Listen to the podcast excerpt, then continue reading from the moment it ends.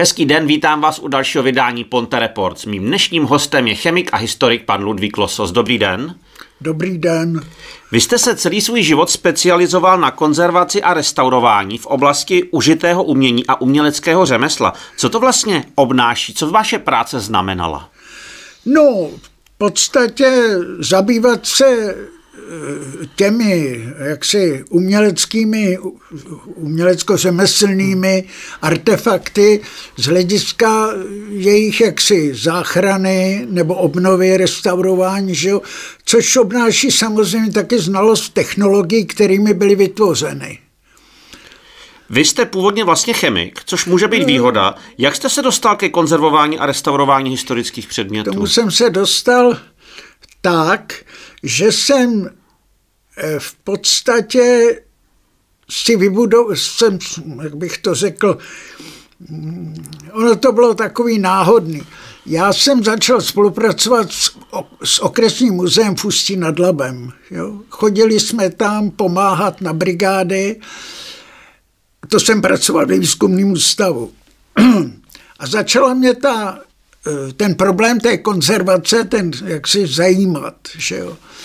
A Oni mě navrhli tehda v Teplicích, že by zřídili jako konzervační laboratoř a že bychom teda se tomu, že bych se tomu mohl nějakým způsobem věnovat.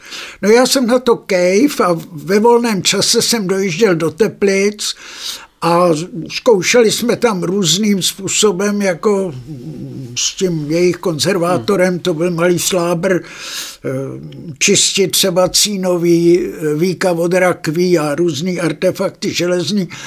No a oni, jak si se v té době uvolnilo místo eh, ve, v Mostě. Muzeum tam bylo bez šéfa, spravoval to archivář, který na to samozřejmě neměl čas a oni potřebovali, jak si krajský národní výbor nějakým způsobem to muzeum dá do provozu. Hmm.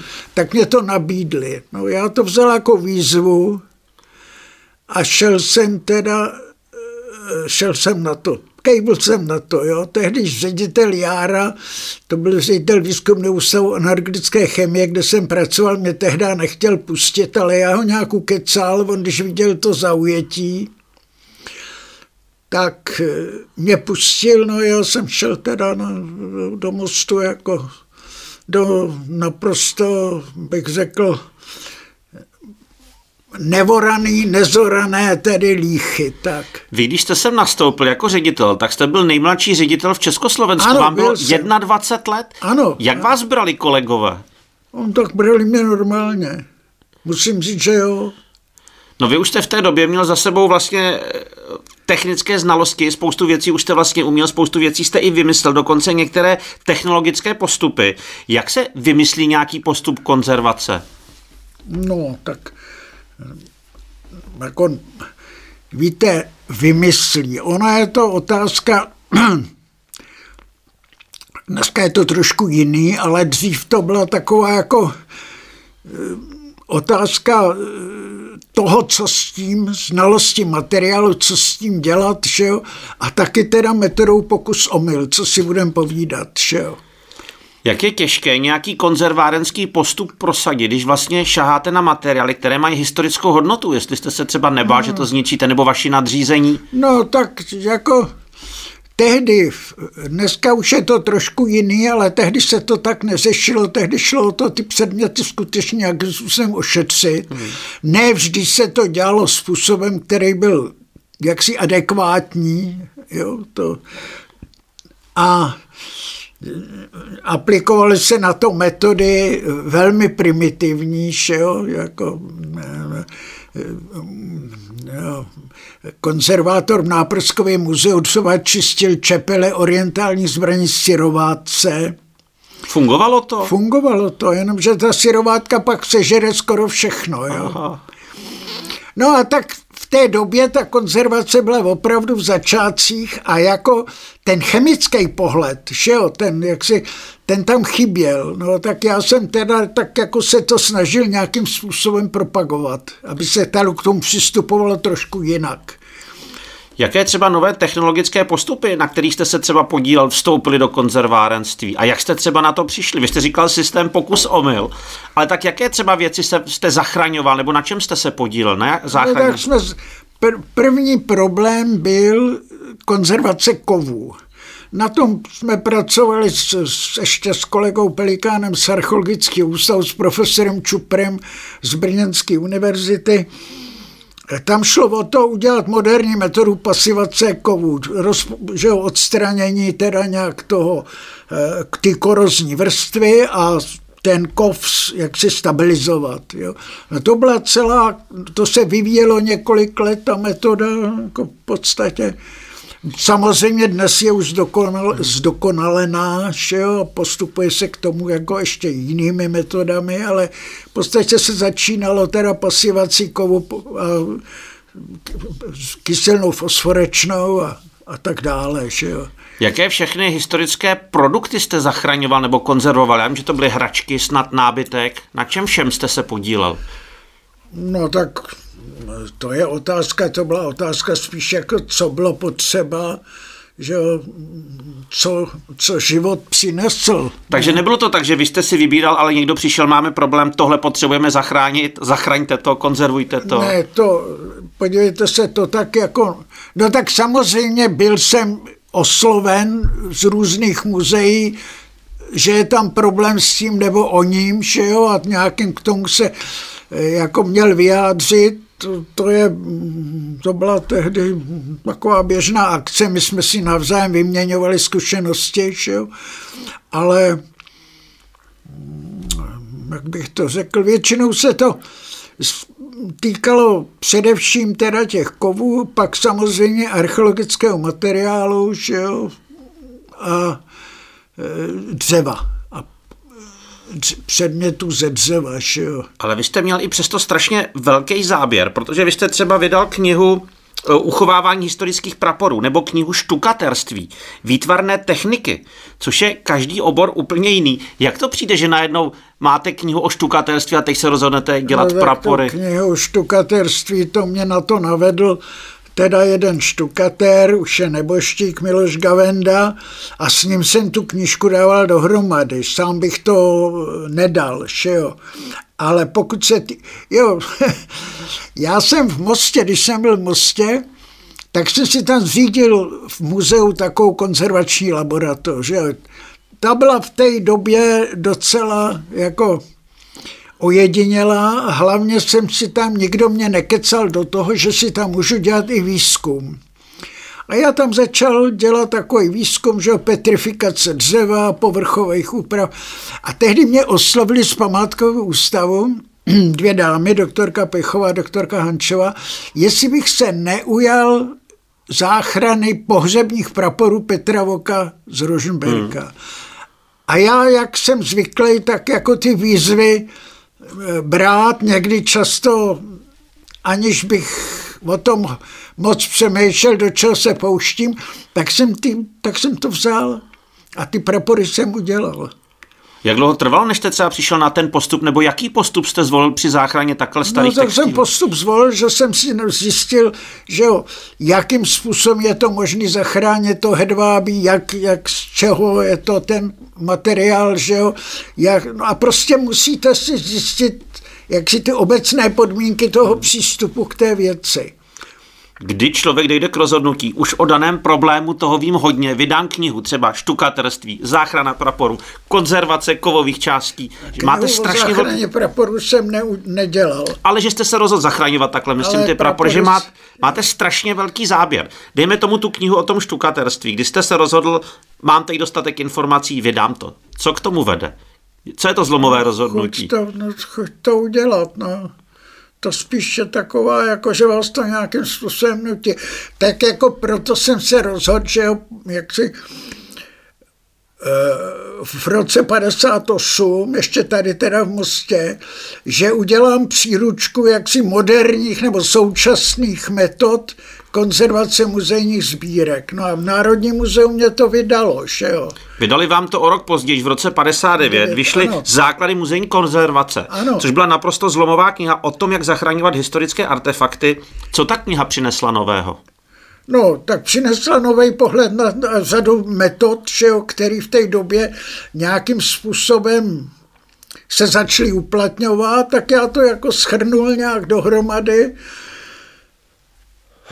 Hlavně se to stalo první příročkou konzervátorů v muzeích. Ta byla uvítaná, protože oni do té doby nic neměli. Předtím vyšel, vyšel archeolog Stocký před válkou, vydal knížku o konzervaci muzejních materiálů, ale tam se střepy lepily ještě klíhem, že jo.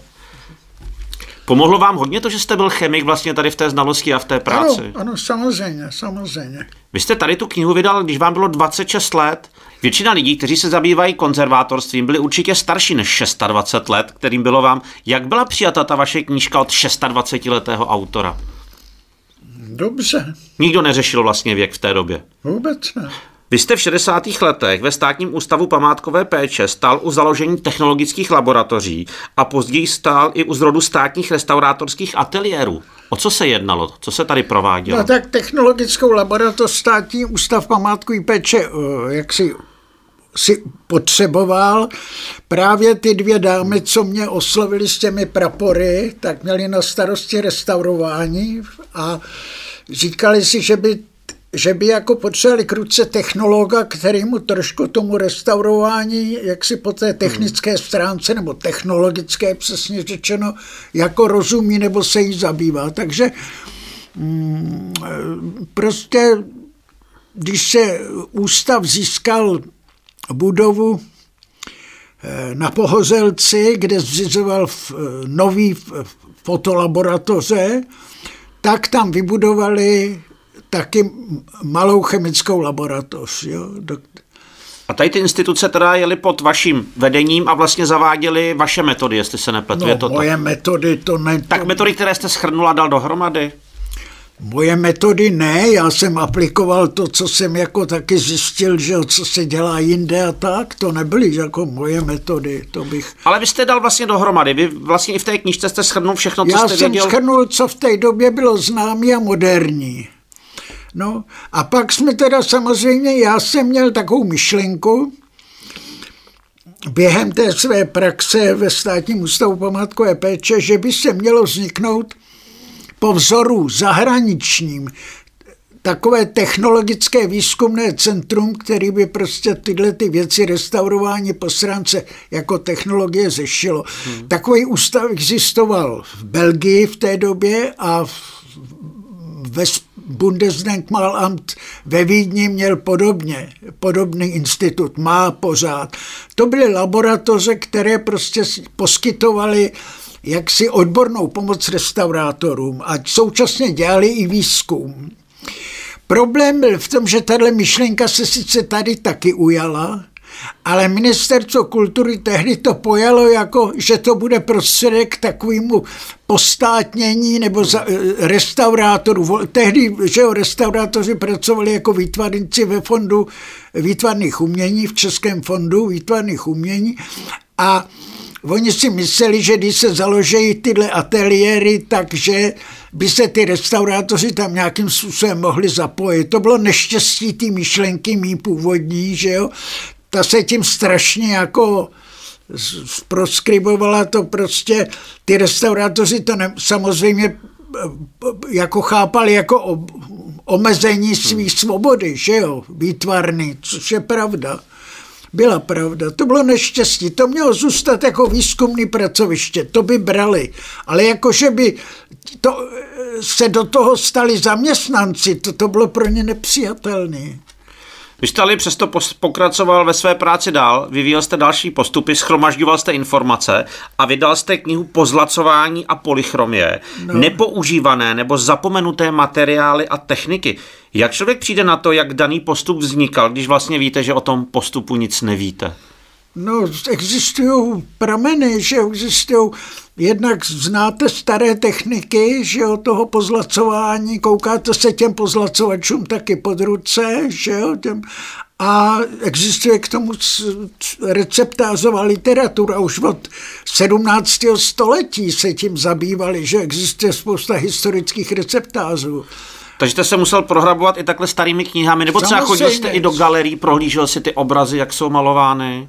No, tak tady s těmi obrazama spíš jako jde o ty, o ty techniky, že jo, jako tady o to řemeslo víceméně, že jo, každý řemeslo má nějakým způsobem jaksi kodifikovaný nebo ustálené určité přístupy a postupy, že jo, hmm. který vám ty řemeslníci buď řeknou nebo neřeknou, to je taky důležité. Když vám je neřekli, tak jste tedy se musel prohrabávat archivy no, těmi zdrojovými... Musíte, no, no, no, ale já jsem třeba u toho pozlacování a polychromie trefil teda na úžasně zkušeného pracovníka, šéfe, šéfa pozlasovačské dílny v družstvu Štuko, pana Luxe, který všechny tyhle staré techniky perfektně ovládal a byl ochotný se se mnou na to téma bavit dlouho. No, takže to je pak skoro výhra, když narazíte na takového člověka, který je ochotný se s vámi rozdělit. No, no, no, no, no to je strašně důležitý, ale všechno, už tohle, co jsme jmenovali, na čem jste se podílel, zabírá strašně času, ale vy přesto máte ještě dalšího koníčka a to jsou historické dopravní prostředky. Jak jste se k tomuhle dostal? No, to byl jenom takový koníček, to bylo opravdu, že mě to bavilo. Tatínek byl u dráhy, že jo, a jako víceméně jsem nějak s tou dráhou byl tak trochu propojen, že jo, bavilo mě to. No vy říkáte koníček jen tak bokem, ale přesto jste vydal knihu Atlas tramvají. My jsme tady na Mostecku, u nás také tady už je od jak živa tramvaj. V čem byla ta mostecká tramvajová doprava výjimečná nebo zajímavá? A jak vlastně tady vznikla tramvajová doprava na Mostecku? Na Mostecku vznikla tramvajová doprava ze snahy propojit e, most s Litvínovem a v podstatě s těmi s tím osídlením v v pánvi, že jo. Protože tady byla velká, eh, většinou teda se tady chodilo pěšky, že jo, protože prostě, ale byla tady poměrně velká koncentrace obyvatel, pač tady byla velká koncentrace dolů, že jo. A mezi Mitvínovem a mostem leželo celá řada šachet, že jo, Juliuska, Centrumka a jiné. A tam prostě byla to jaksi ten pohyb obyvatel tady byl značný. A oni uvažovali už v 80. letech, koncem 80. let, že by z mostu do Litvínova jezdila parní tramvaj. No ale samozřejmě pan, parní tramvaj už v té době byla jaksi do jisté míry anachronismus a tak vznikla myšlenka, že jo, tedy ty úzkorozchodný jaksi tramvaje, která by propojila teda ty eh, jaksi lidnaté obce na Mostecku, takže byla z mostu do Litvínu z Litvínova do, do Hamru a Janova, šel. A počítalo se s tím, oni měli jako velký, to byl, tehdy to inicioval nebo podporoval tehdejší mostecký starosta Podnrt. A oni měli velký představ o tom, že by celou tu oblast tou tramvaj nějakým způsobem propojili, že by Jiřetín, 14 dvorců, to bylo tady, že, že by prostě to bylo taková jako podobná myšlenka byla na Teplickom propojení Tepliců s tím, tramvajovou dopravou, jo. Ale většina toho eh, se neuskutečnila, protože na to nebyly peníze. Chyběl ten potřebný kapitál. Vy jste zmínil už i Teplice. Na Mostecku teda ten důvod byl proto, aby se lidé dostali do zaměstnání, aby pro, byly propojeny no, ty města. No. Na Teplicku to bylo trošku jinak. Na Teplicku to bylo tak, že Edmond Kláry chtěl propagovat ty svoje klimatické lázně Dubí, kde měl velkou oboru, že jo, a kde teda začaly jako vznikat eh, lázeňské domy, no tak prostě si prosadil tehdy, skutečně on byl člověk poměrně jako moderně myslící, tak prosadil tehdy tu tramvaj, jo. V Teplicích se bavíme o jaké době, o jakém roce vznikl? 1890. Do té doby jezdil, to bylo zajímavé, do té doby jezdil mezi Teplicem a Dubím omnibus. Dokonce na ten omnibus přispívala Eh, Duchcovská podmokelská dráha, protože měla na tom zájem, že jo. Oni měli svoje nádraží Teplice lesní brána daleko od města, což je strašně dráždilo, že jo. Taky vyprojektovali takovou lokálku, která se nikdy neuskutečnila. No ale tak aspoň se podíleli na té přepravě z těch teplic do tom dubí. No a samozřejmě ta omnibusová deprava později neměla takovou kapacitu, jakou by měla mít, taky nebyla tak pohodlná a Kláry prosadil tedy tu elektrickou tramvaj. Co to je omnibus? Omnibus to byl prostě normální teda dostavník tažený koňma. Že V Mostě Ale... nic takového nebylo. V Mostě prostě... se rovnou začala stavět v roce 1901 ta dráha v Mostě. V Mostě se začalo 1901 se po... uvedla do provozu normálně tramvaj teda. My jsme se znovu vrátili do mostu a vy jste do mostu nastoupil v roce, jestli se nepletu, 1954 ano. ve svých 21 letech. A v té době tady bylo takové zvláštní podhoubí. Byly tady eh, muzejníci, archeologové, kulturní osobnosti. Jak vzpomínáte na Mostecko 50. let? No tak muzejnic, muzejník jsem tady byl já, jo, a archeologové byli teda, tady byla expozitora archeologického ústavu, která vlastně měla dělat takzvané záchranné výzkumy při tom povrchové mhm. těžbě, což teda dělala, jo. No a pak Eh, jako z těch kulturních pracovníků, že jo, jednak mm, bylo, bylo hlavně divadlo, že jo. A my jsme všichni se tak scházeli u takového pobrindaného stolu v závodní kuchyni, že v, v obecní, obecní hmm. teda vyvazovně, což byla právě v, v jednom z těch domů, který patřili vlastně do toho komplexu muzea. No a jaká tady vlastně byla takové, nechci říkat kulturní podhoubí, ale jak se tady vlastně žilo v těch 50. letech v té určité kulturní... Žilo se asi jako všude. Víte, to, tady to bylo trošku takový svobodnější, jako ne, jako ne v Praze, že jo. V Praze to jako v té době teda se dost, dost bylo teda, že jo, v Praze jako ty prostředí tam nebylo hmm. příliš, jak si eh, bych řekl, svobodomyslné. Tady prostě já jsem horník, kdo je víc, tady se vycházelo z toho, že těm horníkům těžko může někdo něco upírat, že jo. A s tím se to vezlo, že jo, všechno ostatní. Vy jste ve svých 21 letech se stal ředitelem muzea a nebyl jste členem KSČ v 50. Ne, letech. Jak, jak jste jako procházel, že vlastně vás... Představte si, nevím. Jako jo, jed, okres, jeden okresní inspektor kultury, nějaký Čech, který bývalý herec divadla mimochodem, takový starokomik, tak ten mi říkal, abych se nechal vypsat z náboženství. A já jsem mu říkal, prosím tě, proč? Teď já do kostela stejně nechodím, když tam jdu jenom kvůli památkovým téma, myslíš, že to, tak to nechal být, jo. Ne, já, nějak, mě, nějak mě prostě nepovažovali za dostatečně vhodného, aby jako, což mě teda vystačilo celý život, jo, to byla strašná klika. Eh, Mostecké muzeum se píšní obrazem Alfonze Muchy Mamon. No. Jak je váš život spojený s tímhletím obrazem? Protože nebýt vás, tak ten obraz už tady možná nebyl. Ale no tak to je nadneseně řečeno. Prostě když začali představovat eh, eh, spozitelnu, ve které ten obraz byl na čelní stěně, že jo, který se teda pořídila spozitelna v době, kdy se stavěla, to byla funkcionalistická stavba, že jo, někdy, já vám neřeknu přesně, kdy se stavěla, ale prostě tam dokonce udělali to, že do toho v obrazu vyřízli takový kus pro dveře, jo, při další adaptaci, takže ten obraz měl takový, takový zvláštní tady ten, ale jinak tam vysel až do doby, kdy prostě se uznalo, že tam nemůže už být, že ideologicky teda strašně nevyhovuje.